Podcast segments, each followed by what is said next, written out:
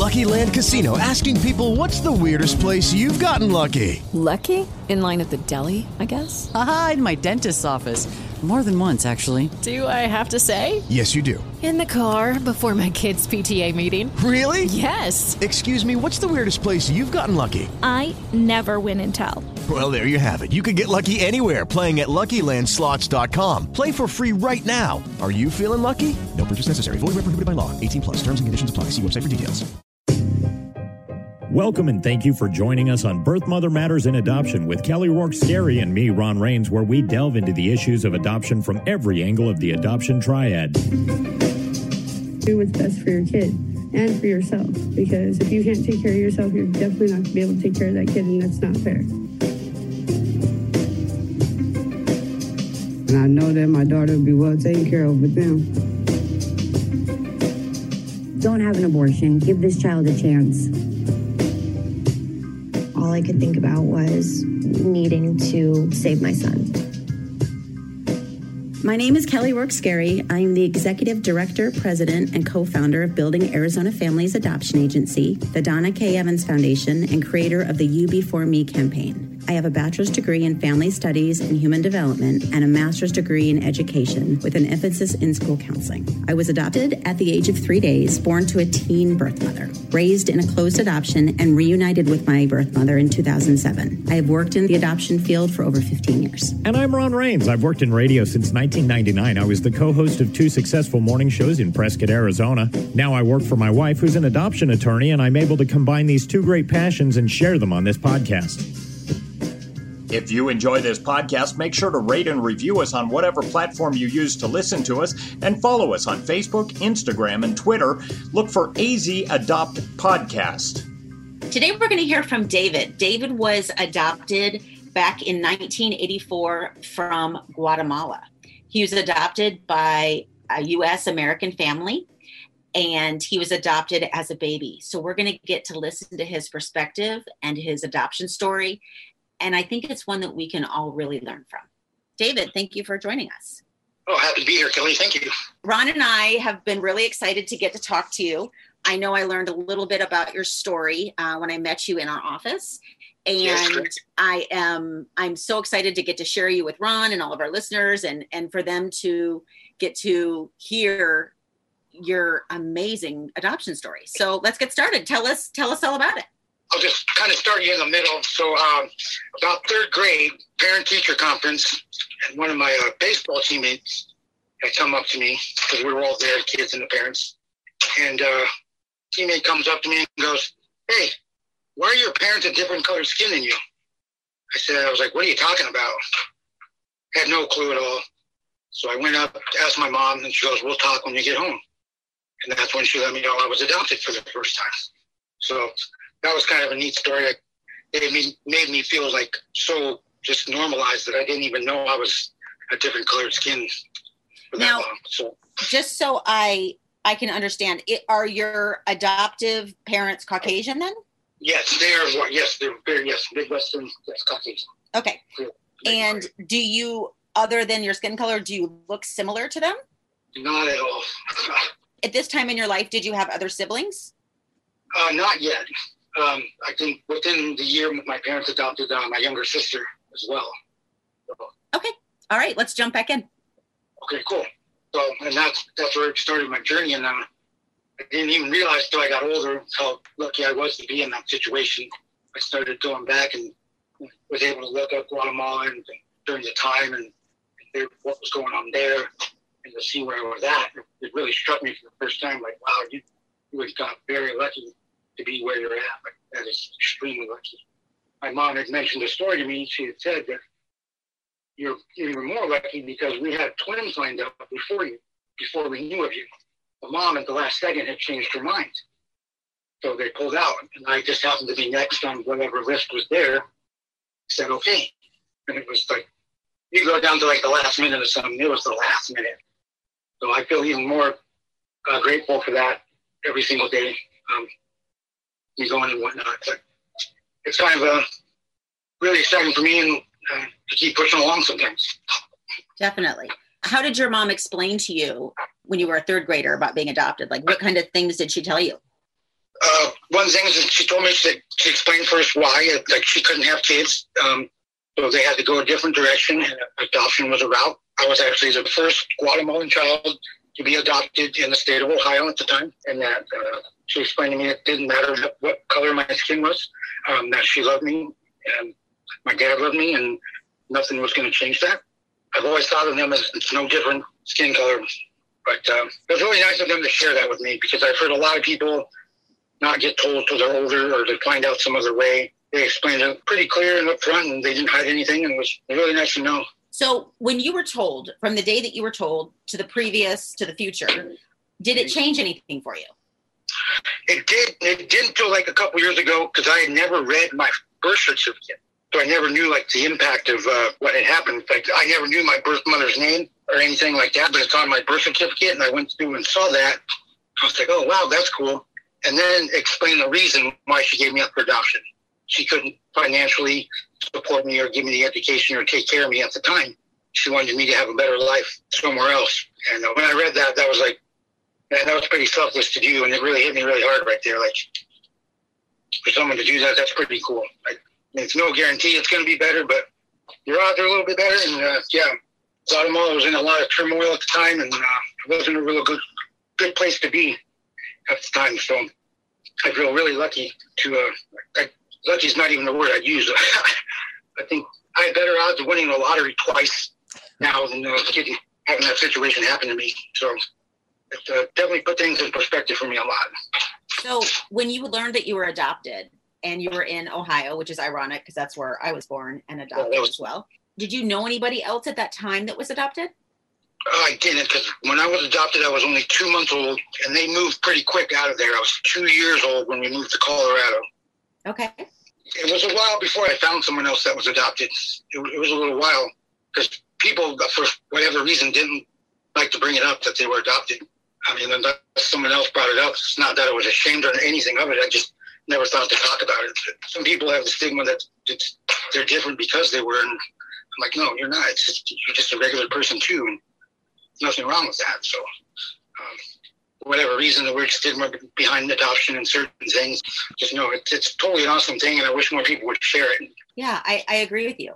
Now, for the adopted parents that are listening, when your mom told you that you had been adopted, did it change how you felt about them or towards them at all? Not one bit, not at all. And I still get asked now, do you want to go back and find your birth mom? And I'm like, I struggle with that in my head. It's just like yes and no. I mean, it'd be cool to meet her and say hi and hey, look what happened. Thank you very much. But at the same time, they're like, would you love your parents any different? And I'm like, no, they still be my mom and dad in a different way, but they're my parents, and I love them unconditionally. And if I ever did get to meet my mom, I could have built a relationship there too, but my parents are my parents. So you've never met your birth mother, but have you ever gone to Guatemala? I have not. My parents have. Okay. We just meet where I was from.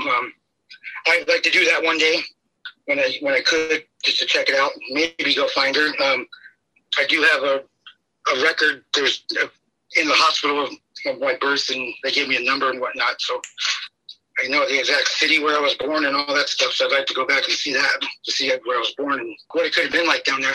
Nowadays, we do what's called a non-ID and addendum, where you get some personal information about your birth mother.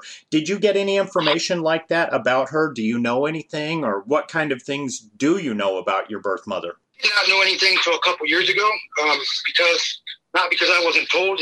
More so I didn't ask. When I found out my birth mother's name, that was really cool. I haven't looked her up yet, but I would definitely like to do that.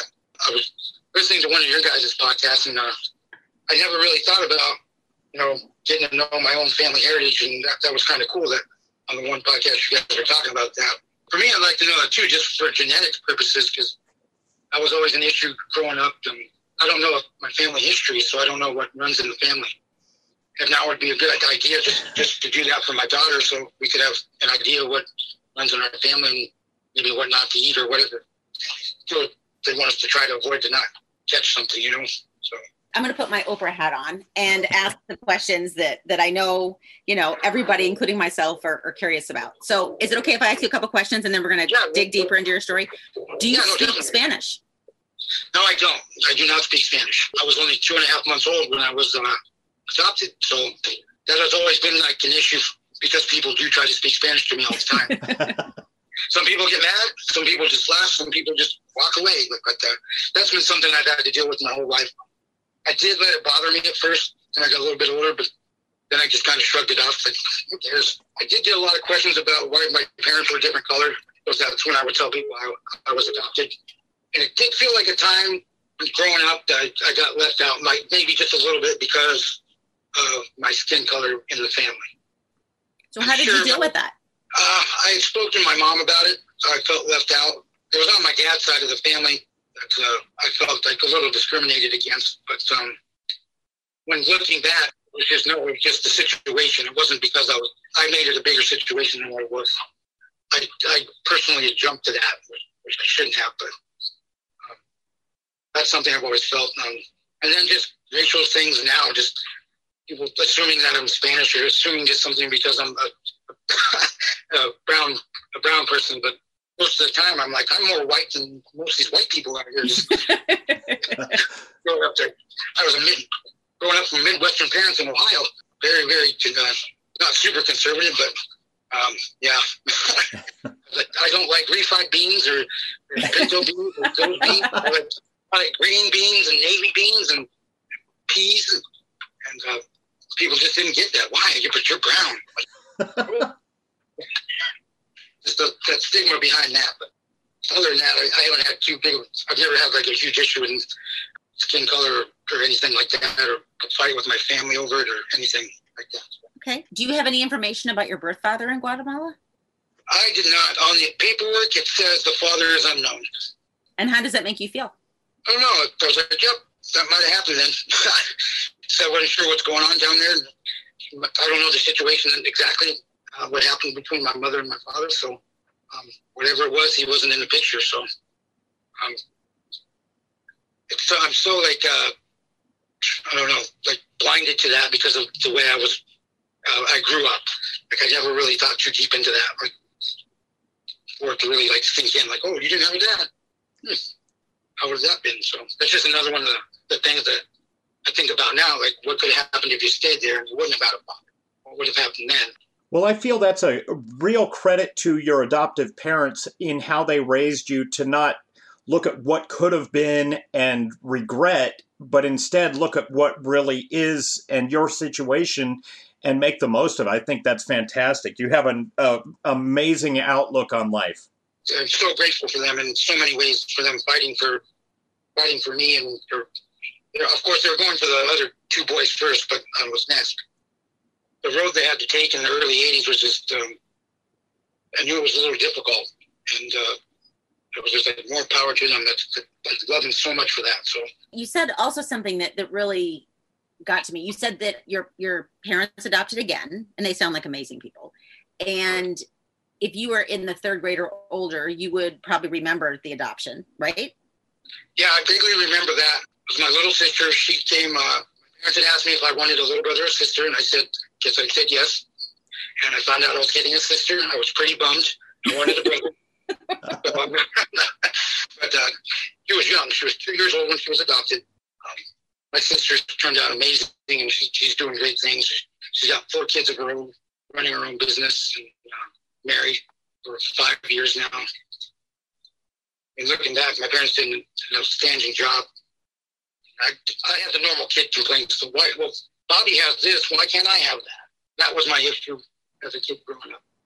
And looking back, I'm like, I'm so lucky getting to know people and hearing their stories of growing up and how their dad wasn't there, or their mom wasn't there, and how their parents aren't there now.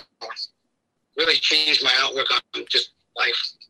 So like your parents are still together? Yep, they're still together. They're retired. They're getting old and grumpy. Yes, they're turning out like their parents, very much so. It's funny. I just saw them about a month ago. I went up there for a week and a half. But I tell my mom all the time, I'm like, oh, thank you, Mom. I can't tell you. And to her, it doesn't seem like a big deal either. She's like, well, you know what? I love you. That's what we did. It's way bigger than that. But I can just do not thank them enough and thank whatever power was to that put me here right now. So definitely. And I think your story is so incredible. And like I said, I still want to hear more about it, because we don't hear from a lot of adult adoptees about their adoption experience, much less somebody who was adopted from another country, and especially your gender. Men don't seem to open up and talk about this stuff as much as women. So this is really amazing that you are so open about your adoption story. And like I said, I'm learning things, and I've been in this field and adopted myself forever. So I'm really enjoying what you're talking about. We want to thank David for joining us with this conversation about his adoption journey. On the next episode, we'll be discussing more about David's family, so join us on Birth Mother Matters in Adoption. If you're pregnant and considering adoption, we are here for you and understand what you're going through. We've helped hundreds of women place their babies for adoption, and we want to help you as well. We have a pregnancy crisis hotline available 24/7 by phone or text at 623-695-4112, or you can reach us on our toll-free number at 1-800-340-9665. We can make an immediate appointment with you to get you to a safe place, provide food and clothing, and help you get started on creating an Arizona adoption plan, or just give you more information. Check out our blogs on our website at azpregnancyhelp.com and follow us on Facebook, Instagram, and Twitter by looking for AZ Adopt Podcast. If you enjoy this podcast, make sure to rate and review us on whatever platform you use to listen to us. Birth Mother Matters in Adoption was written and produced by Kelly Rourke-Scarry and edited by me. Thanks go out to Grapes for letting us use their song, I Don't Know, as our theme song. Join us next time on Birth Mother Matters in Adoption. For Kelly Rourke-Scarry, I'm Ron Raines, and we'll see you then.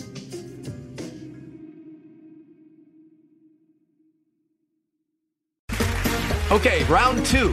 Name something that's not boring. A laundry? Ooh, a book club. Computer solitaire, huh? Ah, oh, sorry, we were looking for Chumba Casino. That's right, ChumbaCasino.com has over 100 casino-style games. Join today and play for free for your chance to redeem some serious prizes. ChumbaCasino.com. No purchase necessary. Void where prohibited by law. 18+ terms and conditions apply. See website for details.